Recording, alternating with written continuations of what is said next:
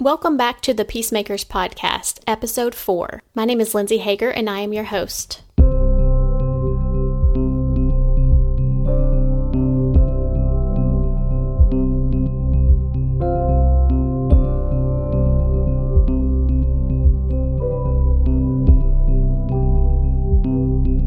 So, I am recording this on April the 9th, and so that means that we are about a month into our quarantine since we've been just going through everything with the COVID 19 situation we have here in our in our world here at this time. But I did record a video and I wanted to give you an update on our family and what's been taking place with us and just some of my process through that as a type 9 and so I made a video for that. It's on my YouTube channel, and you can find the link to that video.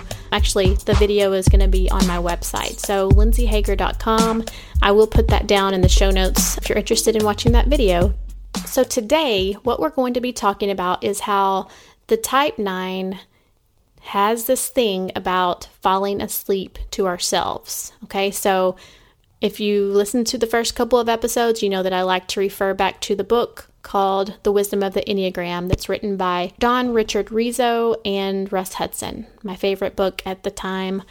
Um, it's my it's kind of my go-to book for the Enneagram. So their definition of a type 9 is that we are more devoted than any other number on the Enneagram to the quest for internal and external peace. We're always looking for how can we make our environment more peaceful? How can we maintain this inner peace inside of us, this inner harmony? And um, we're looking to maintain this peace of mind, like I said, not only in ourselves, but this peace of mind in the world around us. So we're constantly searching for this inner harmony. So I'm thinking about the COVID 19 crisis and how probably a lot of us are processing this maybe in two different ways. So we might be, um, you know, we might be kind of retreating into ourselves. We might be getting quiet and pulling away from others. We might be needing more alone time, or, um, you know, it might be coming up as anger for some of us or as anxiety. Um, I've definitely run the gamut of all, of all of those things. And it's just, you know, we're going through this time and, and searching for ways to protect ourselves and to stay sane in the middle of uncertainty. So, I would like to invite you if if you would like to be a part of a community with some other type 9s that might be experiencing some of the same things that you are experiencing. We have a Facebook community dedicated to type 9. It's called Enneagram 9 Stories and you can find that on Facebook. And I've just found that it's been a good way to have some um, I guess, some camaraderie with some other type 9s that might be processing things the same way that I am. And actually, that leads me nicely into what we're going to be talking about today. So, we're going to talk about specifically how type 9s fall asleep to themselves, but also we're going to hear from one of the Enneagram 9 Stories Facebook community members. His name is Jonathan, and he's just going to share a little bit about himself and um, kind of his way of processing the world as a 9. So, if you're new to the Enneagram, and some of you may have been brought in through a friend or through a family member, some of you are just, you know, reading through Instagram and kind of seeing all these memes about what it means to be a type 9 or maybe how these how you as a type 9 is showing up in your relationships. A lot a lot of times it's um, through just you know, funny scenarios that we find ourselves in as different types. But one of the things we do is um, we fall asleep to ourselves. So maybe not externally, you know, you may you may not connect with that image of like the sloth because you're maybe maybe you find yourself to be very active and you're always moving and getting things done. But what we're doing is we're falling asleep internally to our own needs. So for me, um, that looks like, you know, Riso and Hudson, the authors of that book I mentioned, they say that as children, we did not learn how to assert ourselves adequately into our environments. So for me, this looked like fading into the background um, of my family. Um, I was the youngest child and I got a lot of attention, but I guess something about or some in some way I was still holding myself back or just kind of a lot of times would just be quiet um, when I was with my family. I even re- remember um, I was probably like four or five and being in the car with my family. And we had a station wagon. And I was sitting in the back. Uh, I, I actually may have even been like in the in the complete back of the station wagon before like you know wearing seatbelts was was like recommended. Um, I was probably in the back of the station wagon, and I remember my mom saying, "Is Lindsey with us? Um, like, is Lindsey here?" Because I was just so quiet, and I I remember being like, "Yeah, I'm here," or "I'm back here." Um, but that was just one example of how I would just retreat into my mind. Um, I would stare out the window. I would I don't know if I was daydreaming or just kind of like being quiet, keeping peace within myself. Um, but that pattern has carried with me throughout my life. So even in adulthood now, you know, I can kind of get overcrowded with the agendas of others. So because I'm trying to maintain peace within myself and maintain peace with others, um, that's how, you know, a lot of times I in order to maintain peace within myself, I'm pleasing others. And so I can get overcrowded with what does everyone else want to do? How can I go along with their desires before my own and accommodate in whatever way I can so that other people are happy? So it's like I have this belief that it's my job in whatever environment I'm in to keep other people happy and I have this twisted little way of thinking that that's going to in in turn bring myself peace. But what happens in doing that and I think is for, you know, a message for the type 9, what happens when we do that is that we end up losing ourselves. So we're falling asleep to our own desires. And I think this is why we oftentimes don't know our opinions about things. Like someone might say, Where do y'all want to go to dinner? And and you're like, oh, I don't care, I'll just go along with the flow. Um, and for me, like my my husband can attest to this. I, um, you know, as he starts to say, well, let's let's have Chinese food or let's have Mexican food or Italian or whatever, like if he says something that I don't want, then I can pretty quickly pinpoint like, oh, I don't want that. But it's not always easy for me to pinpoint like exactly what it is that I'm that I'm wanting at that moment. So um, that's just a little example of how we can fall asleep to ourselves. So we're going to hear a little bit from, like I said, one of our Enneagram 9 Stories members. His name is Jonathan, and he's going to share a little bit about his experience as a Type 9 and some of those ways that he's found himself falling asleep to his desires and some of the ways that he avoids conflict in his life. Uh, for me, the kind of the strength and the beauty of the Enneagram has been, you know, uh, I don't know if, you know, if it feels the same for other types, but I feel like for us especially, it really, you know, it's very, a very big thing to kind of like see a way in which you've maybe been asleep to yourself and your needs and just like I very much uh, connect with, you know, it's such a such a feels like such a revelation, um, mm-hmm. and like that's why it's very easy to just like dig into and come back to uh, because it it's it's a really hard thing to do and just um, you know very easy to see kind of like in childhood you know being just a you know i was the younger of two brothers and you know i was the you know i was the quieter one you know a little i'm definitely a rule follower uh, and could it be because i you know, saw my bigger brother breaking a lot of rules. So I was like, I don't want any of that. So I'm just gonna be quiet and, uh, you know, all is good.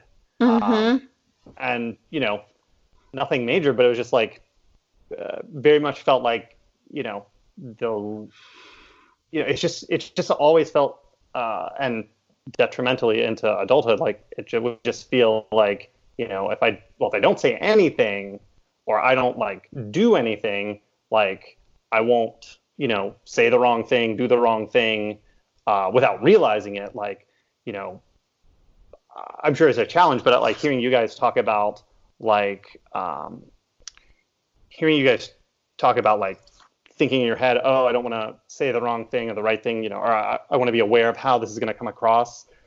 I'm very rarely aware of that uh, beforehand, and then. Mm uh, pay for it on the back end. So for mm-hmm. like my kind of expression of being a nine has been, you know, you know, not saying, you know, if you don't say anything, then you know, and with that, finding the ways of, you know, phrasing things and putting things because I can can very much play the devil's advocate or, or just see both sides, but I'm going to say something in a way that you leave thinking that like you probably assume that I agree with you when I'm just exercising a very natural ability to understand you. Mm-hmm. But I'm much less comfortable with stating how, like, okay, here I understand you, and here's what I think, if it right. is different, or if I think it will be perceived in a bad way. But like, I'm not very aware of that. It's just a, it's a fully, you know, sensory thing, like stranger danger. mm-hmm. So I'm just wondering, as you guys are listening to Jonathan share about his experiences, like what are some things that are coming up for you? Are you thinking that sounds like something I do? Are you thinking I don't relate to that at all? You know, you you may not relate to the fact that he's the youngest child in his family. I am the youngest child also, and I I did similar to he did, you know, I um slipped into the background of my environment in a similar way than he did. Um, and I would say that I'm an introvert. Um, I'm not sure what he would say if he's. I think he, he actually later on talked about being. He feels like he's more of an extrovert now, but but that's that's beside the point. Um, you know, it doesn't matter if you're introvert or extrovert, or if you were the youngest child in your family. When we're looking at the Enneagram, we're looking more at those motivations. So I hear him talk, and I hear other Enneagram nines, um, other Enneagram nines talk about how they are holding themselves back, how they feel like they, you know, hold their opinions back for the sake of others, or they're kind of like editing what they're going to say so that they don't ruffle feathers of the person that's that's with them. But what starts to happen when we do this over and over and over again, like I said earlier, is that we lose ourselves. So, for years, I have wanted to start something. I've wanted to put myself out there um, in a way that was either through a business or through um, writing or starting a blog or, you know, just just in my community, you know, wanting to start like a book club or something where I could hear others talk about their lives and share some of my experiences with others. But, you know, what I've done is just not done done anything. I've just put others' desires above my own. I have felt like I'm not qualified enough to do that. I don't know enough, or, you know, I'm not a great speaker, or, you know, I haven't had that experience. Um, that may, you know, why would anyone want to listen to me? And what I'm finding out about myself through the Enneagram and through learning more about being a, a, type 9 is just the thing I've been doing because I'm a peacemaker is looking for peace and and trying to come about getting that peace in the wrong way. So I've I've thought that through holding myself back that I would be maintaining peace. But really I've just stayed in kind of a state of of like discord with myself because I haven't been fully living out of of my design. And for the sake of not having conflict with others, I've been um, negating my own value in my own desires. So that goes back to that falling asleep to ourselves that we do. So in the book Wisdom of the Enneagram, Riso and Hudson say that it does take some digging for the nine to get in touch with themselves. If you've ever been to counseling or, you know, if if you've just ever had anyone say, "How's your day going? What's going on?" um, you know, just kind of someone checking in on you you may your go-to answer or your your go go-to feeling may be I'm fine, everything's good or you know, it's been a pretty good day and I'll just say it for myself. That's what I've done. I've just said like, yeah, today's today's a good day, but if they were to press further um, and ask like, well, what's been good about it? And and if they got me talking more, um, you know, if it was someone that I trusted, then um, eventually I would get down to more of like a well, you know, how am I feeling? Um, whenever I've, you know, I've gone to counseling some in my life for some stuff in the past, and I remember my counselor. It would it would take me like thirty minutes almost for my counselor to figure out what was going on with me, and it wasn't that I was hiding it on purpose. it was just, there were like three layers of talking that I needed to get through before I could actually recognize what it was that I was feeling or what it was that I was, you know, going through. So I might I don't know. It's I also can equate that to like if I go and get a massage. It it takes me a good like 30 minutes to feel like I'm even like relaxed enough to enjoy the massage. So um, so if anybody's out there thinking about getting me a massage, you can make sure it's a 90 minute one, please. Just kidding. I just want to say if you if you're in a relationship with a nine, then that might be a little heads up for you that you might not want to take the easy answer. You, if you ask them how are they doing and they just say fine, or it's been an okay day, or you know, kind of give the, yeah, it's great. Um, ask them more. Go to the next question. What, you know, what is great about it? Or, you know, why is it that you're fine and not great? Or, you know, how could you be better? And just, just dig more and more and more because it might not be that they're holding back on purpose. They just may not be in touch with what it is that they're really feeling.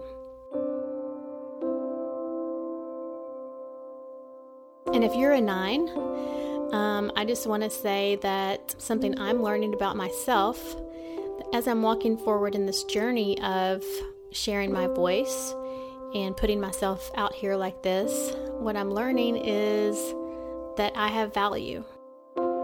And it's something that I always have known, and it's that I've had, you know, I've had glimmers of that value, but I'm not, and I'm not finding that I have value because someone else is telling me. I'm finding that I have value because I'm feeling it within myself.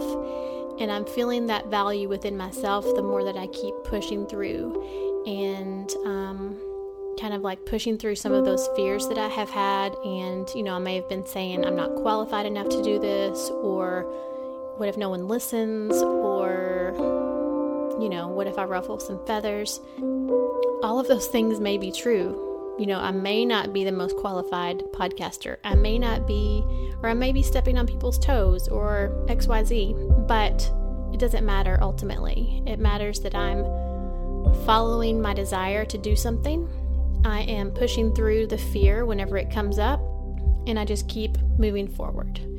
And and I just want to encourage you if there's something that you've been holding back from doing, or a conversation that you've been um, holding off on because of fear that someone wouldn't accept you or someone would, you know, it would create discord in your relationships. I just want to encourage you that it may it may not come out this the exact way that you think it's going to. You know, maybe it will change some relationships for a bit, but but maybe it would be better on the other side because that relationship has changed. Um, maybe you'll develop some better trust with people in your life. Maybe you will start feeling more valued because you're speaking your mind and you're speaking your truth, and you can see that other people do accept those things. Okay, so I just want to thank Jonathan for being a part of this episode and for his time that he gave um, me and for being a part of the Enneagram 9 Stories community. If you are interested, if you are listening out there and want to be a part of a group of, of other type 9s that are learning and growing together and sharing um, and just encouraging each other, um, please take a look at the show notes. I've included the link and as well as the other links that I mentioned today in the book that I mentioned, all down in the show notes. If you liked this episode and think it would help someone else, please share it with someone else on your social media.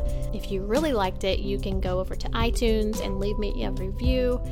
That's how others will be able to find the podcast, and hopefully, it'll connect with more people out there. Thanks, guys. Bye bye.